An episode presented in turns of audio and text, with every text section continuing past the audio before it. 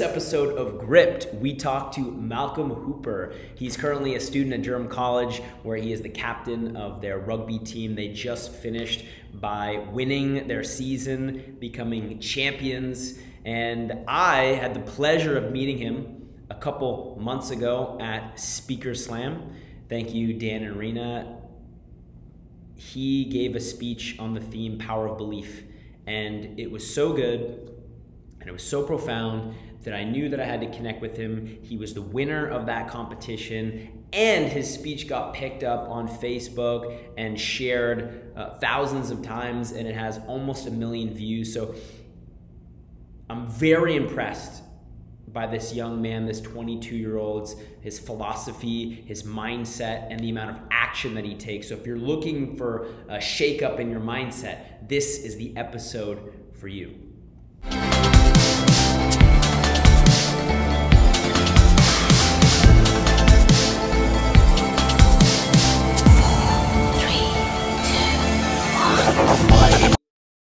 This is Gripped. Malcolm, welcome to the show. Thank you for having me. I appreciate it, Jonathan. Yeah, I'm excited. I got to see you live on the stage at Speaker Slam. And that's exactly where I wanted to start out. I wanted to ask you a little bit about uh, what is Speaker Slam, a little bit about how you got there, and then what did that night mean for you? Um, basically, so Speaker Slam was brand new to me. Um, I had no prior speaking uh, experience. Um, I was at Durham College and uh, we had a two minute speed speech contest. Okay. I don't enter contests at school. I don't do anything of the sorts there. And uh, it came into my email, and normally I just send that right to the, the deleted folder. Uh, but I thought about building my business portfolio as I'm a, a, second year marketing student. So I actually took them up on it. I actually went and uh, went out and competed. I came first. Mind you, only five people showed up.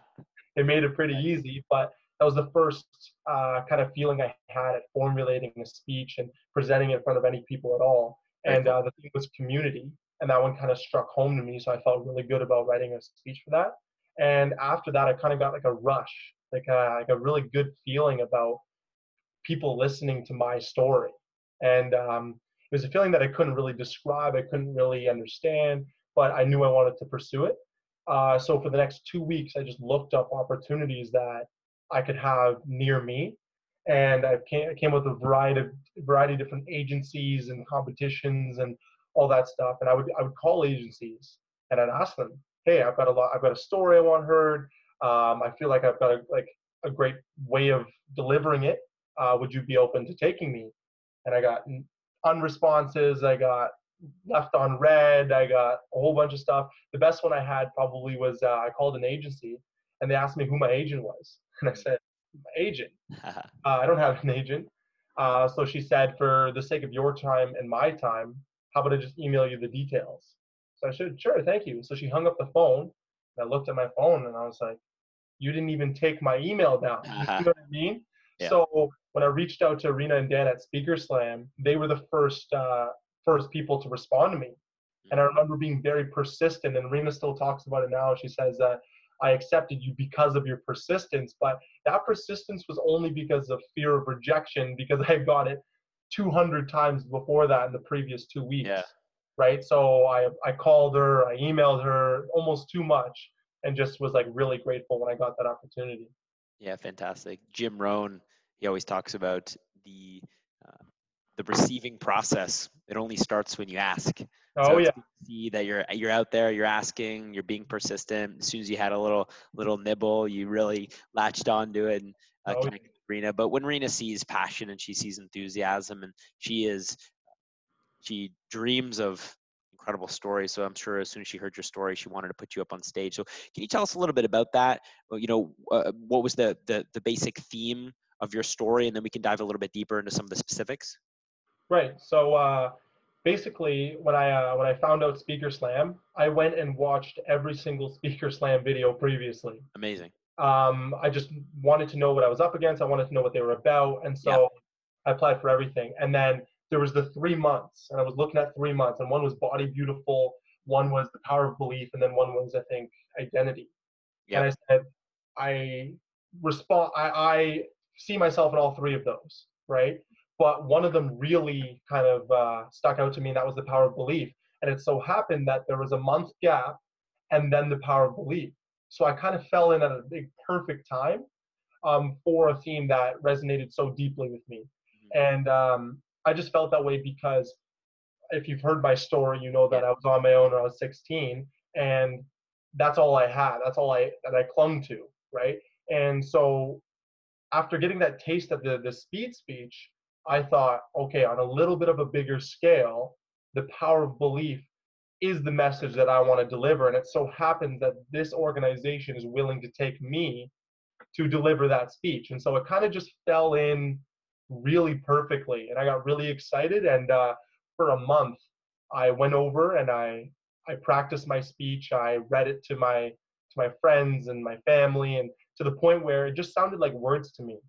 I would have to go put my speech down. I'd have to go play sports, or I'd have to go to the gym or something, and come back and then revisit it because yeah. it didn't even sound like a speech anymore. It just sounded like a bunch of words I was trying to remember, and it took the meaning of it. And so at the beginning of my speech, before I started, I took out the letter that I received when I was kicked out, and I took it out and I, I just looked at it and I read it to myself because they don't start your time until you start speaking. Mm.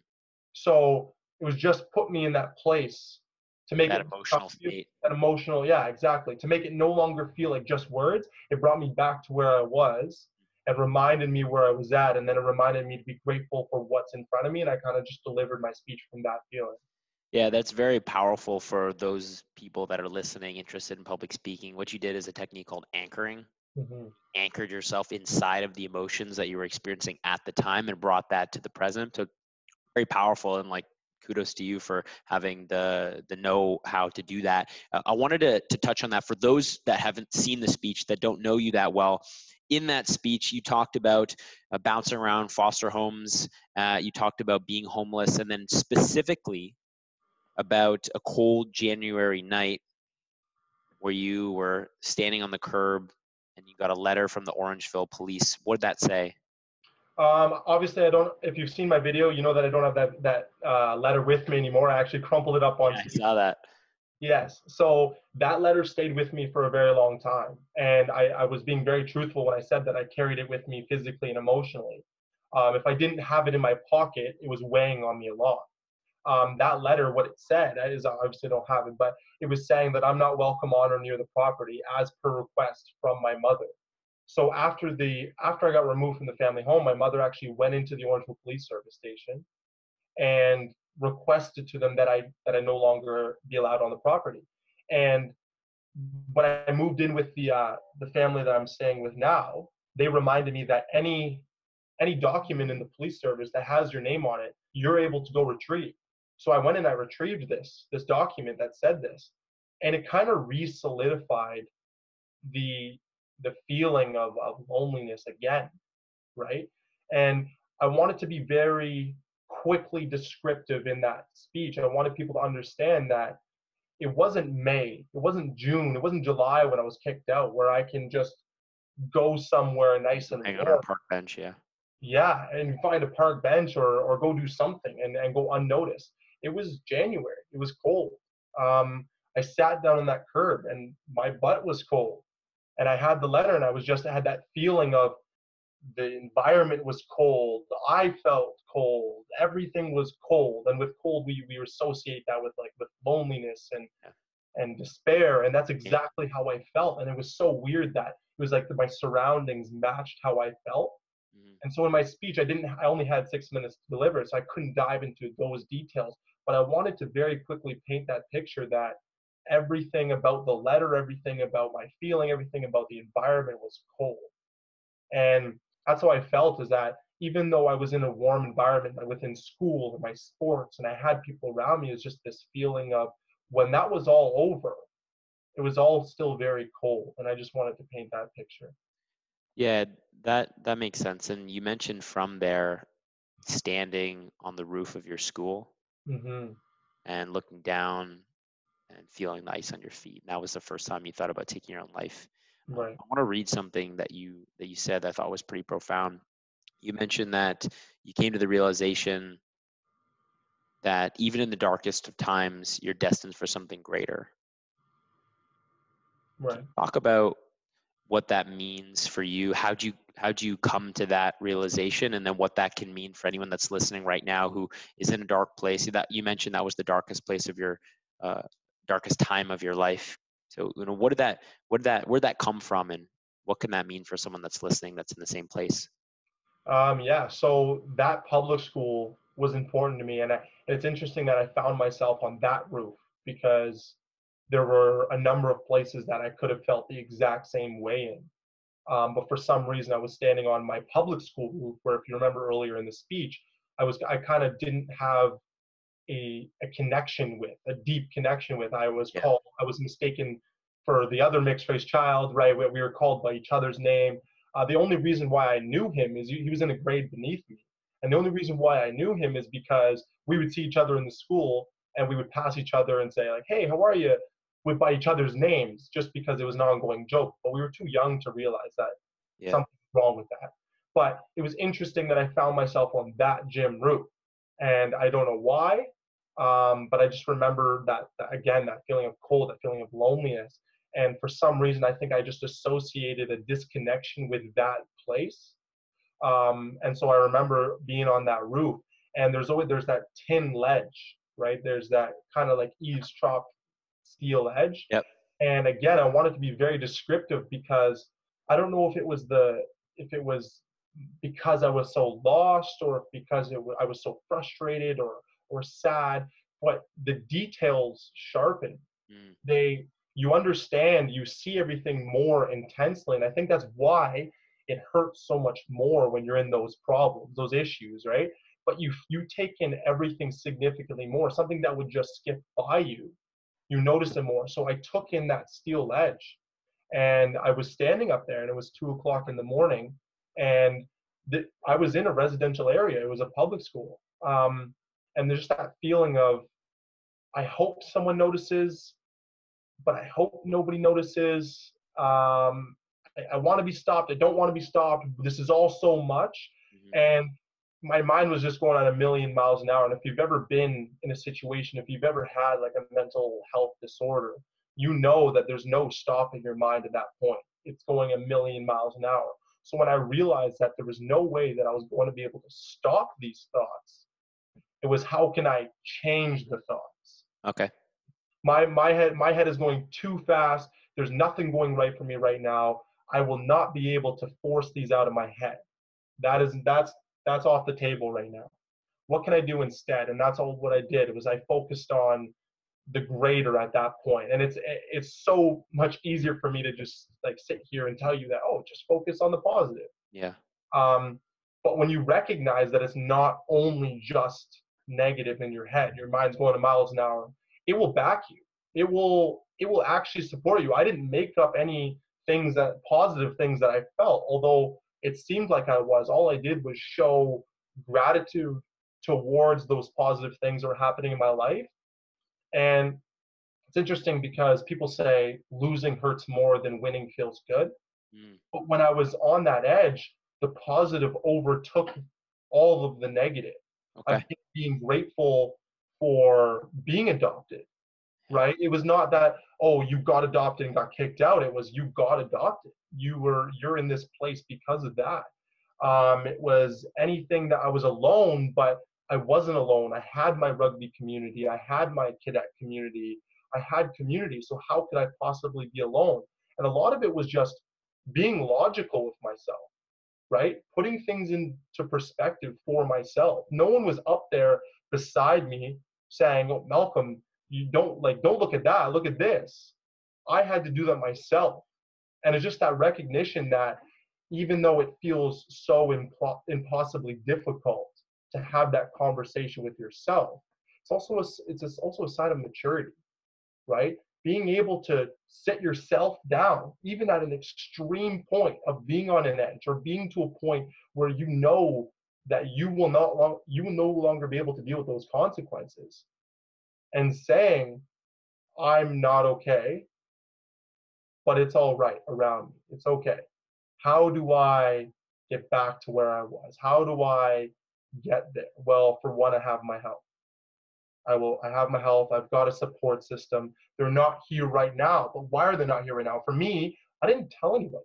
Mm. You know what I mean? It was embarrassing. Yeah. I got kicked out of my house at age 16. I didn't want people to know. I didn't walk down this like the like my streets or walk down the halls at school and flaunt it. It was embarrassing.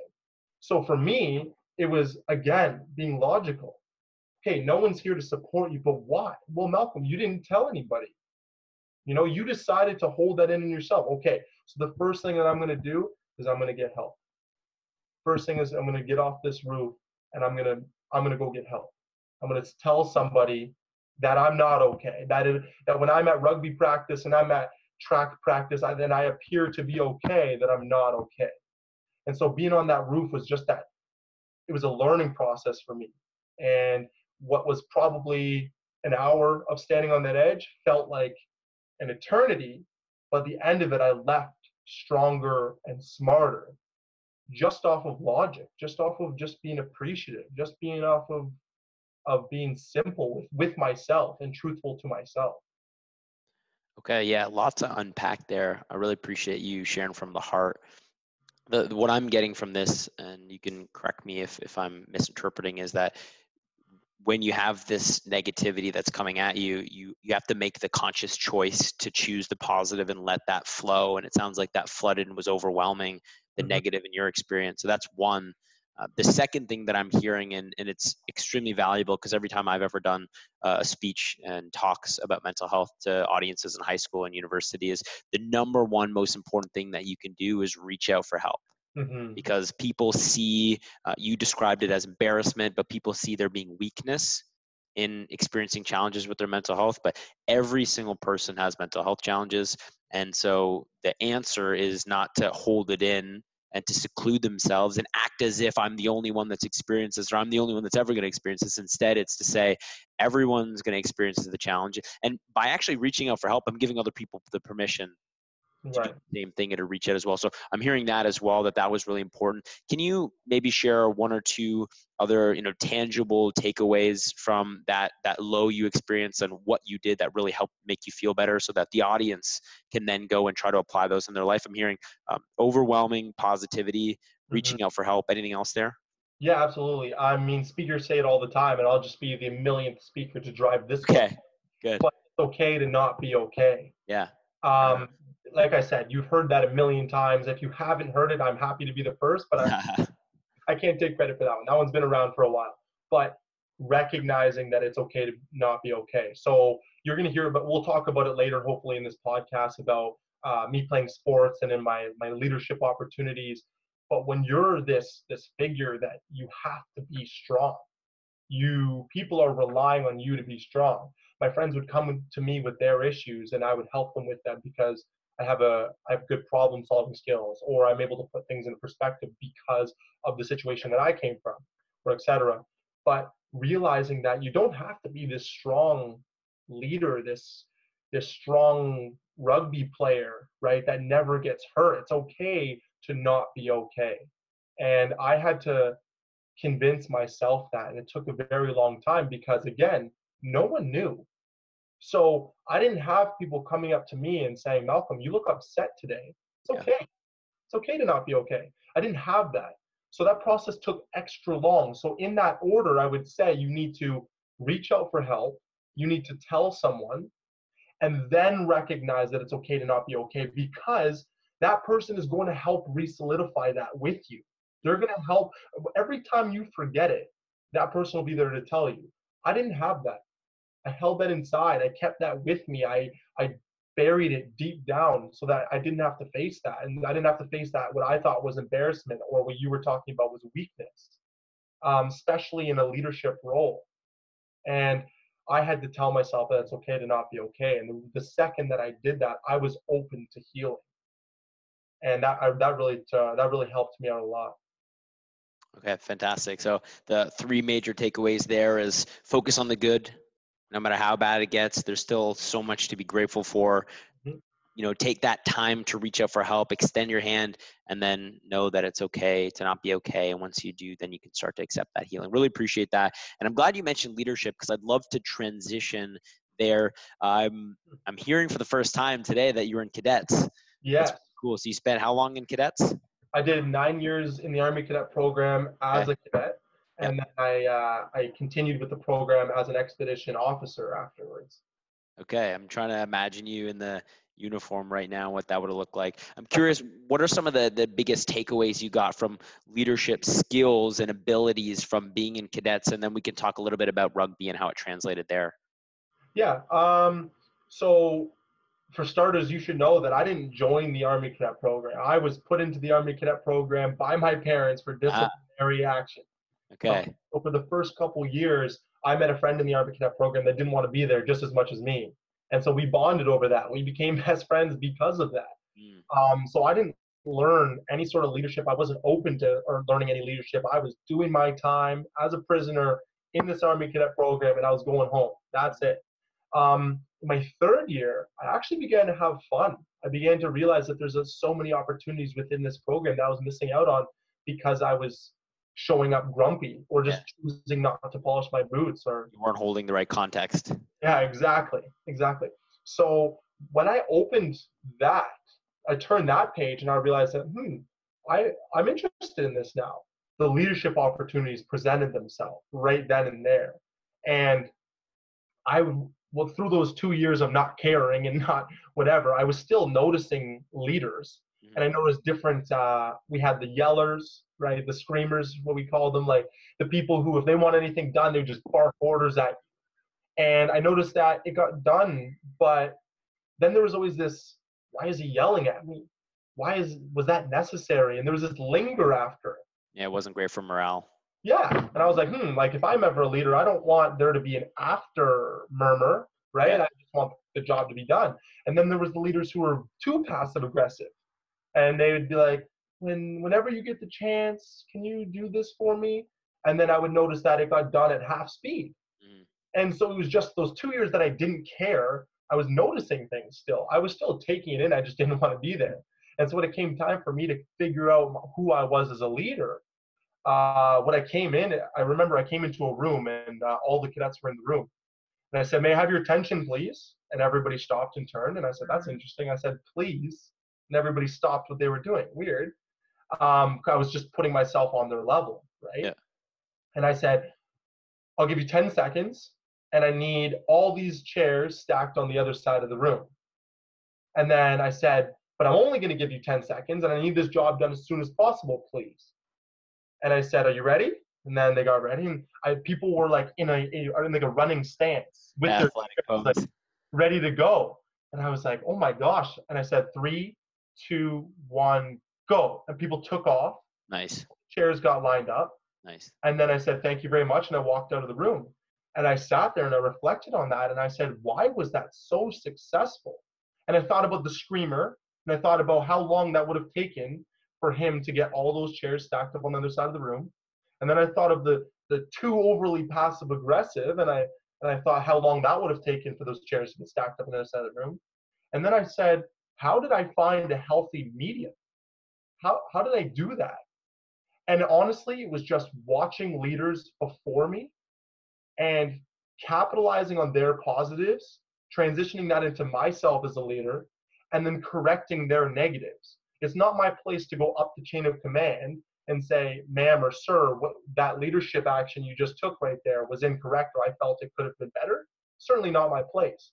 But I would quietly correct that to myself. Got it. And when I came time, all I did was just take the best from the best and learn from the, the issues and became really successful. And again, I mentioned about lowering myself to to that level as well. That's just empathy. That just stem- stems from empathy. So uh, there was this uh, there was this talk about parenting, and they talk about how when you're a child and you're getting disciplined by your parent, you're physically looking up at them. so not only are you are you being disciplined and you feel belittled, you're looking up at the parent. So as if to state that I am the dominant figure and you are not. And Yeah. in essence, they are. Yes. However, there's that added effect of them being taller and looking up at them and this feeling of you're small and unimportant. And so the the the talk or the the uh, article went on to say basically that when parents are disciplining their kids if they would sit them down in a chair and meet them at the level. Okay. Or if they would have a seat on the side of the bed and again meet them at the same level, or even have a seat on the floor. Yeah. That kid has is higher up. And and that really that really impacted me as a leader as well because I no longer walked into a room and stayed stood above everyone. And being six four, I was always above people. Mm. So when I had opportunities, I would always lower myself to that level. So if there was the the balcony and then there was the gym floor where all my cadets were, rather than bark orders from from up top, I would walk down off the balcony, meet them on their level, and then command. Mm. And it's so simple, but it went so far. And I've just transitioned that into sports and into life. And if I'm having a conversation with someone and I'm on a flight of stairs, I will walk off those steps and meet them at that level to, to feel that we are emotionally and physically on the same level right now and then take in what they're talking about. And that just comes from empathy. Yeah beautiful. There's a ton of lessons in all those stories you told. I love the bruce lee quote where it you know talks about uh, taking what works leaving what doesn't work and then taking what's unique you know adding in what's uniquely your own. It sounds like that's what you were doing when you're being very observant looking at the leaders that you admired seeing the leaders that you didn't and then adding you know what is malcolm mm-hmm. you know beautiful seeing people as equals not talking down to someone having empathy for people. That's all really uh, important qualities of a leader. And you mentioned being six four so you were forced to be in the army cadets. Mm-hmm. i'm guessing you probably weren't forced to play rugby. Uh, i wouldn't want to play on the rugby pitch on the team against you because that would hurt a lot. Yeah. You're absolutely huge, man. When I saw you walk through the door at speaker, I was saying, I was like, Jesus.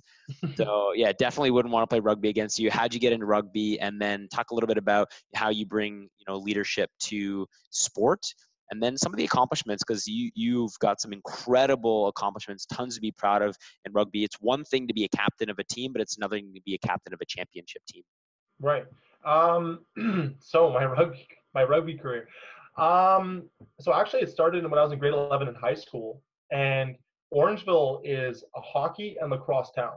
That's it. Like you play those two sports, and if you do both, girls love you. It's amazing. You know what I mean?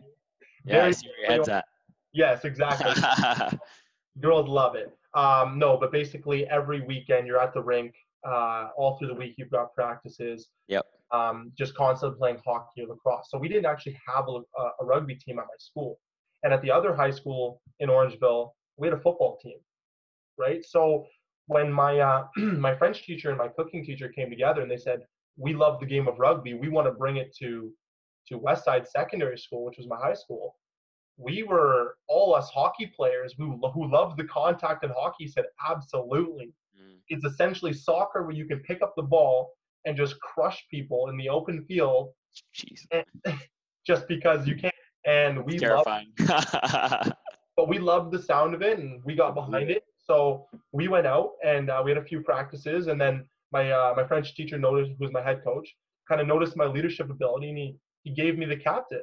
And this was the first year that we'd ever had a rugby team or anything. Awesome. And so that was a lot for me because it's one thing to be a leader of something that you're an expert in, Mm. and it's another to be a leader of something that you have no idea what you're doing.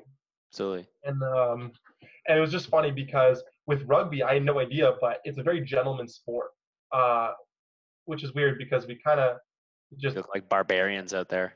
Yeah, kind of beat each other up for 80 minutes, but uh, it's a very actually a very gentleman uh, gentleman sport. And the thing was is that the coaching staff and the players on the field, no one can talk to the referee. Hmm. One person can, and that's the captain. Okay. And there's 15 people on each side, plus your substitutes on the side, plus your your coaching staff. So there's a lot of people in and around the pitch, and only two people, one from either side, can actually communicate with the ref. Um, so that for me was again coaches in rugby. They basically put their their players on the field and then they're done.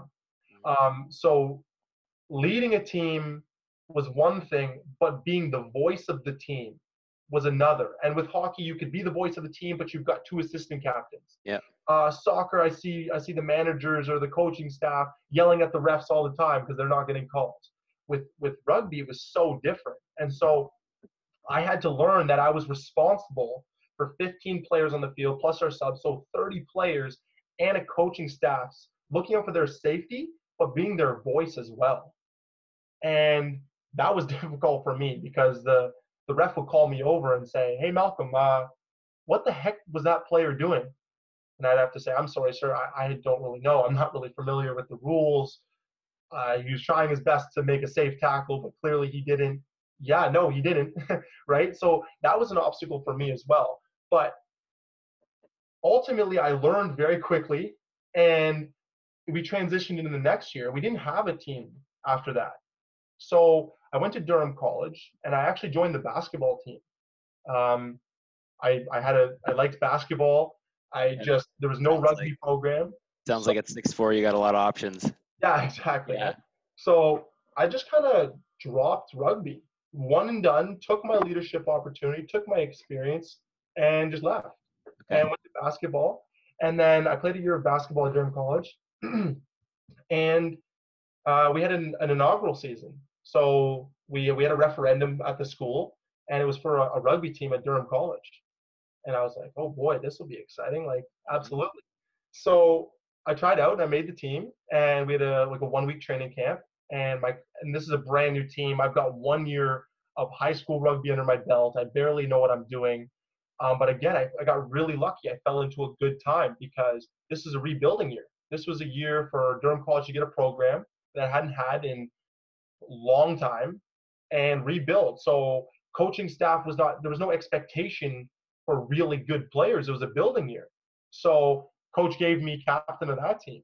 And I was like, uh oh, I'm at the college level. I've played one year of this sport. People on my team have played the sport since they were six, mm. and I got to lead these through this group of guys here. And so again, I got into the college level, and I was learning as I was supposed to be an expert. And you hear like fake confidence is real confidence, and I lived and breathed by that that uh, saying because I would show up to the pitch and I would be 15 minutes early because I had to appear to know what I was doing, right? Every call by the ref, I, ref, I would go talk to them, not to contradict the call, but to understand fully why that call was made. Um, so there was that was a big curve, uh, learning curve for me. But then just this last year, we finally entered the OCAA. So we finally entered the league. Uh, we had our inaugural season under our belt, and we took on serious rugby players. And following that inaugural season, my head coach said, Malcolm, why don't you stay here and play club rugby? Stay in Oshawa. We'll get you a house. We'll get you situated with a job for the summer. And I said, oh, I can't do that. I go to Army Cadets every summer.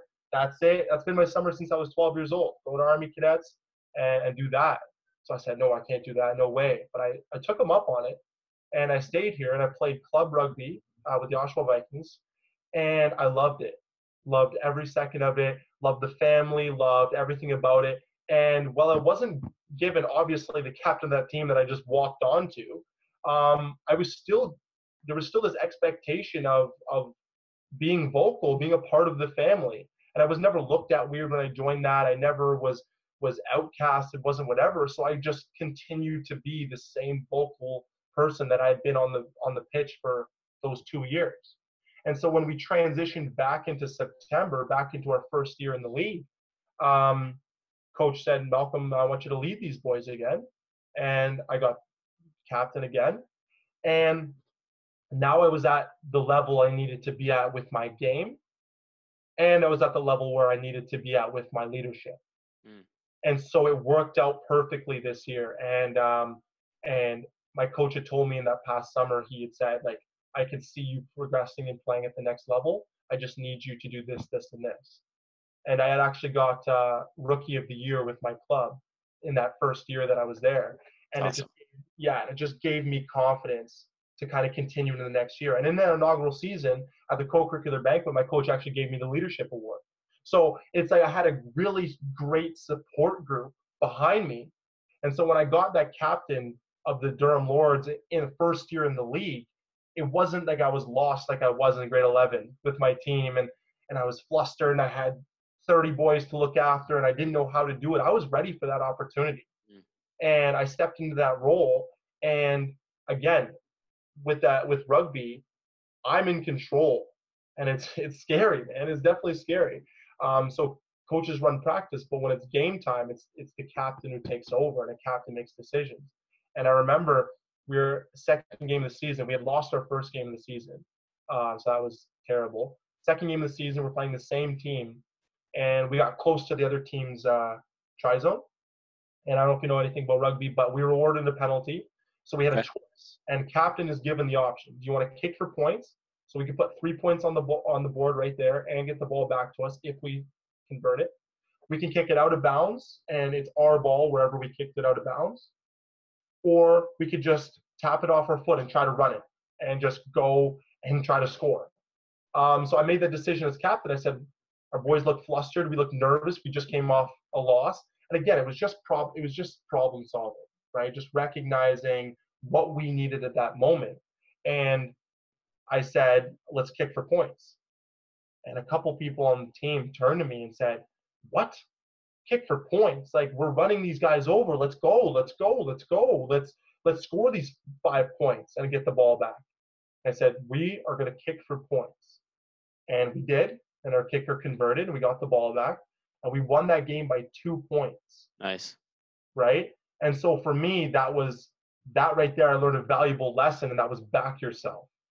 And I learned right there that whatever decision I make, whether it was on the field, off the field, whatever, 100% of the people aren't going to support it. They're not. They're not going to recognize it. They're not going to see why you see it so crystal clear. Uh, but in my head, there was no certainty that we were going to miss that kick. There was no other alternative. We are going to kick it. We're going to kick it. We're going to get it, and we're going to the back. And so now, when I go into these things, and I was talking about speaker slam, and I was given that opportunity, there was no uncertainty. There was, you made a decision, you want to go pursue a dream here, and you're going to go do it.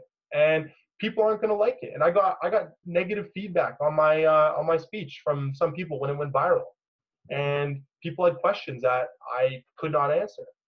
But there was so many people that were on the other side and supporting overwhelming me. positivity yeah exactly and that goes back to the first point we talked about where there's going to be that negative yeah. and it was impossible for me not to think about it and it's easier for me to say just push it out of your mind but it's easier to just flood it with positives and it just kind of tunes it out and to a point where you don't even notice it anymore and when i made a decision on the field two people are barking at me that this is the wrong call but of the 15 people on the field 12 people are saying good call, captain. Let's do it. Right? It's that simple. So that kind of gave me that confidence. And we went through the whole year and and showing that decision right there and that certainty in that decision right there. I just I gained a lot of respect from some of my teammates. Mm-hmm. And we went through the year and we progressed and we didn't lose a game after our first loss. Fantastic. Seven seven straight wins and uh, we won the championship. And uh, I got injured in that championship game and it was tough. I was on the sideline. I hurt my shoulder, and I was out for five months. But that feeling of that final whistle going uh, in our first year with no expectations, no nothing. We hosted it in Oshawa because we did so well in the regular season. It was just picture perfect, man. It, it was it was unbelievable. Yeah, kudos on the win there. I think the the biggest takeaway for me personally when you're telling that story is the lesson you learned from making the call going with your gut and then having the the reaffirmation later that that was the right call was you know we're we're going to battle every single day of our life whether it's to wake up on our alarm if it was for you to to make that call to win that rugby game you know, doing speaker slam they're all battles in our lives and in order to win the battle we need to have certainty mm-hmm. because fear and doubt kills the warrior man yeah. so the fact that you have that you know that stopping power now to believe in yourself to to go with your gut to do what you know is right i think that'll serve you as a as a leader it'll serve you in entrepreneurship it'll serve you as a speaker. So keep that keep that with you man. We've got we got a lot of people out there that are extremely uncertain. They they can't just say fuck it this is what i'm going to do. They have a lot of doubt and it's eroding their self-esteem it's killing their confidence and they're not making the moves they need to be making. So good for you, and you know, just fantastic examples of leadership. I want to round this out with you know two more questions. One is you mentioned that coach where you were planning on going to cadets, but instead you stayed and did rugby.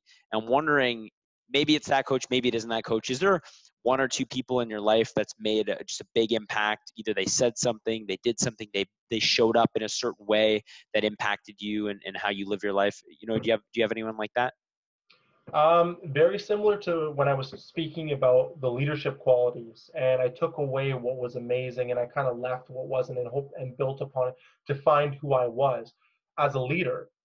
Finding out who I was as a person was the exact same process. Mm.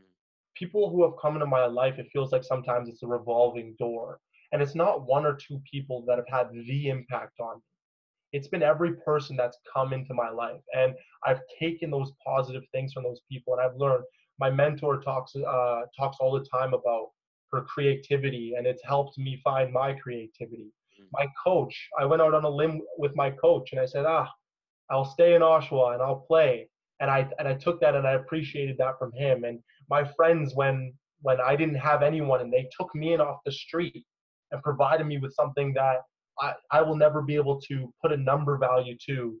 It's priceless to what that means to me. But I've taken one, two, ten, a thousand things from the people that have come into my life positively and just left any negatives on the side that the person I am today is to thank for that. So, like I said, my coaching staff, my my professors at my my school, the people who took me off the street, even the parents that took me in, the adopted parents that took me in, that ended up kicking me out based off of a, a dispute that we had and I came home late for basketball practice, and I'll talk about that further uh, in my in my other talks and everything. But even them, I've got so much to thank for them, and I don't I don't have time. And throughout this whole altercation that I've had with my adopted parents, not once have I said, "F you," "I hate you," uh, you're the worst people. Not once have I said that, and more than once have I felt that way. Um, but not once have I said that because I know that this that that's not important. What was important was they gave me an opportunity, right? I, foster home. I I had people coming visiting and not adopting. Um, they brought me into a place where I was fortunate enough to play hockey and I was fortunate fortunate enough to go through and not be poor and and do those things. I took all of those things and I continue to take all of those things away from every person that enters my life. And any negatives that come in, I either don't have time for it because I've learned that, right? When I when I was kicked out of my house, I uh, I remember I cried for two hours straight, and after I was done crying, I sat up and I said, what changed here? I looked at my watch and two hours had gone by. I said, so I'm in the exact same situation that I was in two hours ago. The only difference is, is that two hours have gone by. Mm. And so that got me thinking is that there's no time for the world doesn't stop because you are you've got negativity going on in your life. The world continues to go around, right? And uh, for like anybody who's a gamer or anything, you think of it like an online video game. You know how mom calls you down because because dinner's ready, and she says just pause it, right? And you say, "Oh, I can't pause it because I'm playing online, mom. You don't understand it." Mm-hmm. my point is, is that you can't pl- you can't pause this online video game of life, right? And that negativity that came into my life, or that people bring into my life, whether it's on purpose or accident, the second I realized that I can't pause this. I can't pause this amazing thing that's happening right now. I will never be able to get back those seconds. Why am I dealing with this negativity right now? Is it self inflicted? Is it something I can control? Is it something I can't control? And I kind of just move that to the side. I kind of just push that to the side because it's unimportant at this time. So, as far as those one or two or 10 or million people that have impacted me, I just want to thank them because I continue day by day to take those positive things from them, whether it's creativity from my mentor, like I said, or leadership from my coaches, or I, I watch my captain for my club team and I learn so much from him just by just by watching from afar. My professors, my uh, Dan and Re, uh, Rena that took me and allowed and gave me an opportunity, right? And I and I kind of like just live by this mentality now to pay it forward because there's somebody exactly like me that's molding and creating themselves from the impact that others are having on them. And that works both ways, both both positively and negatively. I'm fortunate enough to kind of see that that I that I'm being molded by other people and I and, and I'm able to keep that negativity away. But people who are unrecognizing of that need that help and assistance. And I, when I came to Durham College, I actually went here for uh, police foundations. I wanted to be a police officer because I wanted to have that impact and I wanted to, and all those negative police officer stories out there, I wanted to be the exception. Yeah. But I actually recognize that I don't need a badge and a gun to make that impact. Um, I just need my voice. And so I start, I started talking. I started preparing a speech.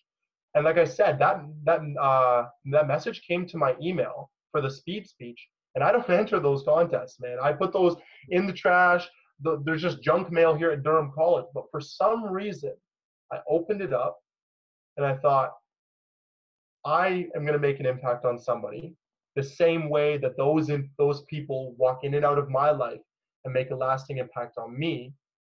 I'm going to do it, and I did it, and I was successful. And I said, this is really great. And there was four people in the room, and I did it again at speaker sign. I said, this is really great. And there were, I think, 200 people in the room. And I'm going to do it at the Grand Slam in uh, November. And I'm going to say probably the exact same thing. Only difference is there's going to be 600 people in the room, mm-hmm. right? And I'm just going to continue that process. And I've got every single person who's walked into my life to thank me, like to thank for that. Because I definitely would never have walked down this path, never have found who I was as a person during this process. Um, and yeah, I've got them to thank for that. Malcolm, I've really enjoyed this time together. You have a very mature outlook on life, and from all the the books I've read, from Napoleon Hill, Earl Nightingale, Jim Rohn, every every speaker talks about your mind and your thoughts being the biggest indicator of the path of your future. So, man, right. right for you. I hope some people that are listening right now that have either been in a rut, maybe they're in a dark place, maybe their their mindset isn't as empowering as it could be. Hopefully, this shakes them up because very profound, uh, very positive. I could see why you being a leader on a team could make a real big impact for the rest of the team. I could see how you being in front of a stage can make a big impact for students or adults or leaders or or teams. So keep doing what you're doing, man. The message is right. It's a, it's a beautiful message. I really appreciate you uh, being on the show. Hopefully, we can have a round two after the win after you win the Grand Slam. Yeah. And, uh, anything else you wanted to share briefly before we jump off? Um, I guess I'll just take the time here to uh, to recognize the people who appear to be the strongest. Um, I touched on it earlier in the sequence that I had to be okay, right? And the issue is that you don't have to be okay. You just have to take action to help it. And so, six hours of my high school days, I was okay. I was okay. Um, the one hour of a tryout or a rugby practice or a basketball practice after school, I was okay. And the hockey practice that I would go to, I was I was okay. And I didn't. It was partially my fault because I didn't I didn't reach out to anybody. I didn't express this, mm-hmm. but it was just a distraction, right? That feeling, that cold that I spoke about earlier that physical cold, that emotional cold, that doesn't go away. That doesn't, when it becomes warm outside or it's summertime, it doesn't make everything just bright and happy. It's still there and it still lingers. And so when you're distracting yourself, when I got kicked out, well, sorry, when I was living at home, I remember I was on the soccer team uh, at, the, at my high school, and my parents wouldn't let me go to practice. And every time I got in trouble at home, my mom said, "See, this is why I don't let you try out for teams at, at school. And I, after that, I wasn't allowed to try out for any sports teams. I went to school and I had to come right home. The second I was kicked out of my house, I tried out for every single team. Now, is that because I was not allowed? And now I am allowed because I'm my own person? Well, maybe. But it's also because after those six hours of school are over, I don't, I'm not going home. Right? So why not tack on a cross country practice after school? And then maybe a badminton practice. I'd never played badminton in my life. Found out that I loved it, but, But that's not the point. The point was for those hours I distracted myself because I didn't think it was okay to be in the situation I was in. Thought it was embarrassing. Mm. And it's not anyone else's fault, but no one checked up on me. Right? Why would they? I didn't give them a reason to check up on me. Right? I went and saw the social service worker at my school, and there was a girl beside me, and she was wearing uh, ripped jeans and a stained shirt. And she went in bawling her eyes out, and uh, she came out with her tears dried and said that she got the help she needed. And I went in next, and I wore nice clothes because what I did was I, I snuck into the school when the janitors opened, and I, I showered in there, and I stole food from the cafeteria, and I appeared to be okay. And so I went in to see the uh, social service worker, and I said, "Ma'am, uh, I've been removed from my family home." She said, "How old are you?" I said, "16." She said, "Well, there's nothing I can do about it." And because I appeared to be mentally okay and physically I was dressed nice and I looked good and there was no issue. Mm. Right? Clearly a big issue in my head that I'm not showing, but but no issue to anybody else. And so I left that office and nothing changed. Nothing got fixed. There was no help provided. It's not that nobody took uh, teachers didn't extend dates, teachers didn't extend help, nothing. And that was partially my fault, like I said, but nobody checked up. So if the last thing I would leave it with is that mental health issues are absolutely everywhere. They come in the most severe terms where you you can't help but walk past down the street and notice that someone's in pain. Or they come in the most mild terms or the most extreme terms, but the person who's experiencing them is a master in disguising it. You have no idea what is going on in people's lives. And there's this saying that if everyone was to throw their issues into a pile, they'd be very quick to take theirs back. And I learned that on this journey is that I went through this struggle and no one had any idea. It got me thinking, how many other people out there are experiencing the exact same thing? And my mission here is to reach those people, those people that are going unnoticed, those people that are slipping through the cracks, not because they want to slip through the cracks, but because we don't pay extra attention to those people and they are too too strong or they feel like they're too strong to reach out for help because they think it's a sign of weakness. That's who I would reach out and share my message to. That's why I continue to write. That's why I continue to speak.